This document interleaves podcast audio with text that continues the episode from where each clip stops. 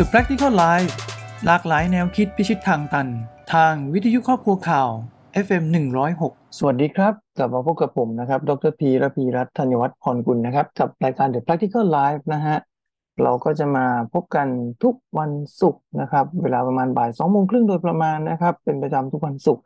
ช่องทางรับรับฟังก็เช่นเคยครับ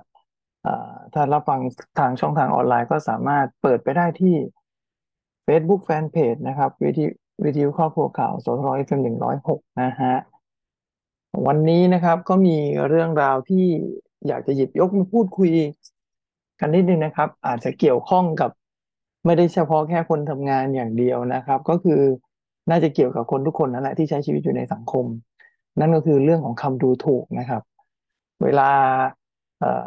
เราเจอกับคำดูถูกนะครับ เรารู้สึกยังไงกับมัน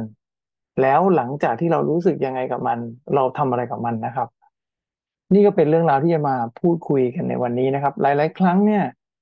หลายคนมักจะบอกว่าคำดูถูกนั้นน่ะ เป็นหนึ่งในแรงผลักดันที่ทำให้ชีวิตของพวกเขาอะดีขึ้น แล้วจริง ๆ แล้วเนี่ยการเก็บคำดูถูก เพื่อมาเป็นแรงผลักดันเนี่ยมันทำได้กับทุกคนหรือเปล่านะครับ อันนี้ก็เป็นเรื่องที่ผมสงสัยเหมือนกันนะ จนผมได้ไปหาข้อมูลมาก็ เออ มันก็จริงนะว่า มันไม่ได้เป็นกับทุกคนนะครับ ที่ว่าที่จะสามารถเอาเรื่องของคำดูถูกอะมาสร้างเป็นแรงผลักดันได้นะครับ เอาง่ายๆนะฮะเอาแค่ตัวเราเนี่ยแหละ เราเองเนี่ย ดูโดนดูถูก บางเรื่อง เราก็สามารถเอามาเป็นแรงผลักดันได้ ในขณะเดียวกันบางเรื่อง ก็ไม่สามารถเอามาเป็นแรงผลักดันได้ ไอ้เรื่องที่ไม่สามารถเอามาเป็นแรงผลักดันได้ มันจะทำให้เรารู้สึกบั่นทอนแล้วก็หมดกำลังใจนะครับ นี่ก็เป็น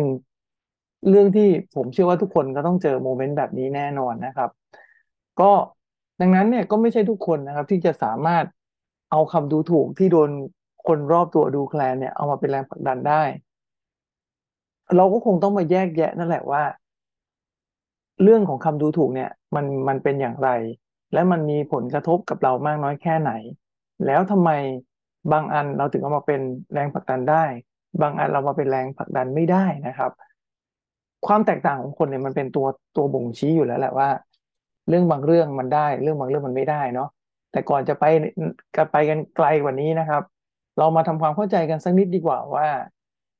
เวลาเราโดนดูถูก หรือไอ้คำดูถูกต่างๆ ที่เราได้ยินนั้นน่ะ หรือที่เราได้สัมผัสมันคืออะไรนะครับ คือผมว่ามันคงเป็น เป็นการแสดงออกที่ที่เราซึ่งเป็นผู้รับสื่อตรงนั้นน่ะ ไม่ชอบนะครับ หรือมันเป็นเรื่องที่เราได้ยินได้ฟังได้เห็น แล้วขัดแย้งกับความรู้สึกส่วนตัวของเรา พูดง่ายๆคือเรามีมาตรฐานถือไว้อันหนึ่ง เรามีความเชื่อถือไว้อันหนึ่ง อะไรก็แล้วแต่ที่คนไหนก็แล้วแต่ที่พูดออกมา หรือแสดงพฤติกรรมออกมา ต่อต้านสิ่งที่เรามีต่อต้านสิ่งที่เราเชื่อ มันก็อาจจะถูกตีความว่าเป็นการดูถูกกันได้นะครับ ประเภทของคำดูถูกที่ที่เราเจอกันบ่อยๆนะ เช่นเอ่อการพูดจาส่อเสียดถักถางทำให้เราเนี่ย สมมุติผมเอาตัวเราเป็นหลักเนาะเหมือนเราถูกดูถูกแล้วกันนะจะได้อธิบายได้ง่ายมากขึ้น เช่นเราถูกคนอื่นดูถูก ทำให้ด้อยค่า หรือมองว่าเป็นคนไร้ความสามารถ หรือทำให้เขาเรารู้สึกว่าเราเป็นคนไม่มีความสำคัญเนี่ย เนี่ย อันนี้ก็จะเป็นคำดูถูกที่เราจะเจอในกลุ่มนี้บ่อยๆหรือการดูถูกที่มองในเรื่องของความโง่นะครับ คือมองว่าเราไม่ฉลาดนะฮะสบประมาทเราว่าเราเป็นคนโง่เงี้ยคือไม่มีความรู้เหมือนอที่ชอบใช้สัญลักษณ์ก็คือมองว่าเราโง่เหมือนควายอะไรอย่างนี้เป็นต้นนะฮะนะครับ หรือ เป็นเรื่องของดูถูกในเชิงของพฤติกรรม ซึ่งบางทีเราอาจจะเป็นคนที่มีมุมมองหรือมีรูปแบบการดำเนินชีวิตไม่เหมือนชาวบ้านเขานะครับ แต่ซึ่งมันก็อาจจะไม่ได้เป็นเรื่องที่คอขาดบาดตายทำผิดกฎหมาย หรือว่าทำร้ายผู้อื่นเนี่ยแต่ว่าด้วยพฤติกรรมของเรามันดันไปขัดแย้งกับพฤติกรรมหลักๆ ของคนบางกลุ่มเขาก็เลยอาจจะดูถูกเราได้ว่าไอ้นี่เป็นตัวประหลาดไอ้นี่มันเป็นคนที่แหกข้อ ไอ้นี่เป็นคนที่ขวานผ่าซากคิดไม่เหมือนใครอย่างนี้เป็นต้น ซึ่งกลุ่มเหล่านี้เนี่ย มันเป็นกลุ่มคำดูถูกที่ที่ผมเชื่อว่าทุกคนเจอทุกรูปแบบนั่นแหละ แต่ต้องมาดูว่าทำไมเราถึงเป็นคนที่โดนดูถูก หรือว่าเข้าข่ายโดนดูถูกได้ง่ายนะครับ คือบางครั้งการดูถูกเนี่ยมันก็เป็นมันก็เป็นหนึ่งในพฤติกรรมของคนในสังคมนะครับ ซึ่งแน่นอนคนคนทุกคนเติบโตเติบโตมาจากหลากหลายครอบครัวเนาะมาจากร้อยพ่อพันแม่ มันถูกเปรียบเทียบกันมาตั้งแต่เกิดอยู่แล้วอะมันถูกเปรียบเทียบตั้งแต่ตั้งแต่แรก การถูกวิพากษ์วิจารณ์ก็เป็นเรื่องก็เป็นเรื่องที่เจอกันได้ทั่วไปนะครับ ดังนั้นเนี่ย ในเรื่องของคนใดคนหนึ่งในเวลาเขาเจอกับปัญหานะครับ บางทีตัวเขาเองก็ไม่ได้ดีเด่นไปกับเราหรอก แต่เขาเลือกที่จะวิพากษ์วิจารณ์ดูถูกเราเพื่อลดคุณค่า ตัวเราเนี่ย ให้ให้เขาดูดี ให้เขาได้แย่ให้ให้เขาเหมือนกับเขาแย่อยู่แล้ว แต่เขาไม่อยากแย่หนักไปกว่านี้เขาเลยพยายามหาคนที่เขาสามารถทำให้แย่ลงไปได้ เพื่อเป็นการเพิ่มอำนาจให้กับตัวเอง หรือบางคนเนี่ย หลงตัวเองนะครับ ซึ่งบางครั้งก็ไม่รู้ตัวเองเลยว่า สิ่งที่ตัวเองทำอยู่เนี่ยกระทบต่อคนอื่นอย่างไรนะครับ ก็เลยเลือกที่จะยึดเอาตัวเองเป็นหลัก ว่าตัวเองทำในสิ่งที่ถูกต้อง คนอื่นที่ทำตรงข้ามก็คือคนที่ผิดหมด แล้วก็เลยเลือกที่จะดูถูกเขาหนักไปกว่านั้นก็คือเรื่องของความเชื่อนะครับ คนเรานี่ก็แปลกนะ ตัวเราเองก็ก็มีความเชื่อ คนอื่นก็มีความเชื่อ แล้วเมื่อไหร่ที่ความเชื่อดันเป็นความเชื่อที่ผิดผิดนะครับ มันก็จะยิ่งหนักทำให้เกิดแรงผลักดันนะครับ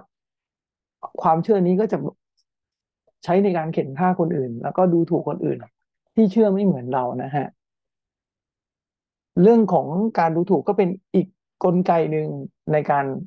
ใช้ในการระบายอารมณ์นะคนที่มีความเอ่อเขาเรียกว่าเห็นแก่ตัวมาก ๆนะครับ แล้วโดยเฉพาะควบคุมอารมณ์ตัวเองไม่ได้ เวลาเห็นแก่ตัวมาก ๆ ไม่ยอมรับคนอื่นที่ดีกว่าได้ มีความเครียด เกิดขึ้นจากการที่รับไม่ได้ที่คนอื่นดีกว่า ก็จะปลดปล่อยความเครียดออกมา ความคับข้องใจที่อิจฉาริษยานั้นออกมา ผ่านการดูถูก คนรอบข้าง นี่นะฮะ มันก็เป็นอีกกลไกหนึงที่เราที่เราเจอนะครับ อนุภาพของคำดูถูกเนี่ย มันมีทั้งบวกทั้งลบนะครับ คนที่รับมือกับคำดูถูกได้ เช่น กลุ่มที่มองว่าคำดูถูกเหล่านี้มันสามารถเอาไปเป็นแรงผลักดันได้เนี่ย แม่มันก็มันก็โชคดีไป ก็มองอาจจะมีอารมณ์ฉุนเฉียว อาจจะมีอารมณ์โกรธเสียใจแต่เขาอาจจะมีความมุ่งมั่น เขาอาจจะมีความต้องการที่จะพิสูจน์ตัวเอง เป็นทุนเดิมมากกว่าที่จะมานั่งเสียอกเสียใจเนี่ยเขาก็จะก้าวผ่านตรงนี้ไปได้นะครับ อย่างเช่นคนดังๆต่างต่าง ๆ ที่เขามาประสบความสำเร็จให้เราเห็นทุกวันนี้นะครับ ส่วนมากก็เริ่มต้นมาจากชีวิตที่ไม่ได้ไม่ได้ดีเดย์อะไรมาก่อนเนาะแล้วก็ผ่านการล้มเหลวมาหลายครั้ง และแน่นอนระหว่างทางเขาคงดูโดนดูถูกดูแคลนมามากมายเช่นกัน แต่เขาก็ยังมีความมุ่งมั่นเนาะแล้วก็ไม่ไม่ยอมแพ้นะครับ สามารถลบคำสบประมาทของคนเหล่านั้นได้นะฮะเพราะว่าพวกคนพวกนี้สิ่งที่ชัดเจนมากที่สุดที่เห็นได้ก็คือว่าเป้าหมายของเขาชัดมากนะครับ เขารู้ว่าเขากำลังทำอะไรอยู่ นะครับ ความฝันของเขาอะมีและหน้าที่ของเขาก็คือต้องทำความฝันนั้นน่ะให้มันเป็นจริง ดังนั้นเนี่ย คนเหล่านี้เนี่ยไม่ต้องเป็นห่วงครับ คือจะดูถูกจะแซะเขายังไงอะอาจจะมีเป๋เล็กน้อยนะฮะแต่ไม่เสียทรงเขาเรียกว่ายังสามารถเดินทางไปบนเส้นทางที่ตัวเองต้องการได้ และในที่สุดก็ประสบความสำเร็จทั้งนั้นนะครับ ดังนั้นถ้าเรามามองดูกันดี ๆ เนี่ย ชีวิตพวกเราทุกคนที่ที่มีชีวิตอยู่ทุกวันนี้ผมว่า เราหลีกเลี่ยงไม่ได้ที่จะโดนการดูถูกอยู่แล้วแหละ แต่เราต้องหาวิธีว่าเราจะคิดว่าการดูถูกนั้นน่ะ มันมีผลอย่างไรกับชีวิตเรา ถ้าเราบอกว่าการดูถูกเนี่ย มันเป็นสิ่งที่คนอื่นพูด สิ่งที่คนประดิษฐ์ขึ้นมานะครับ การดูถูกเนี่ย มันมาจากมุมมองของคนที่มีอคติกับเรา มาจากมุมมองที่เป็นด้านลบอย่างเงี้ย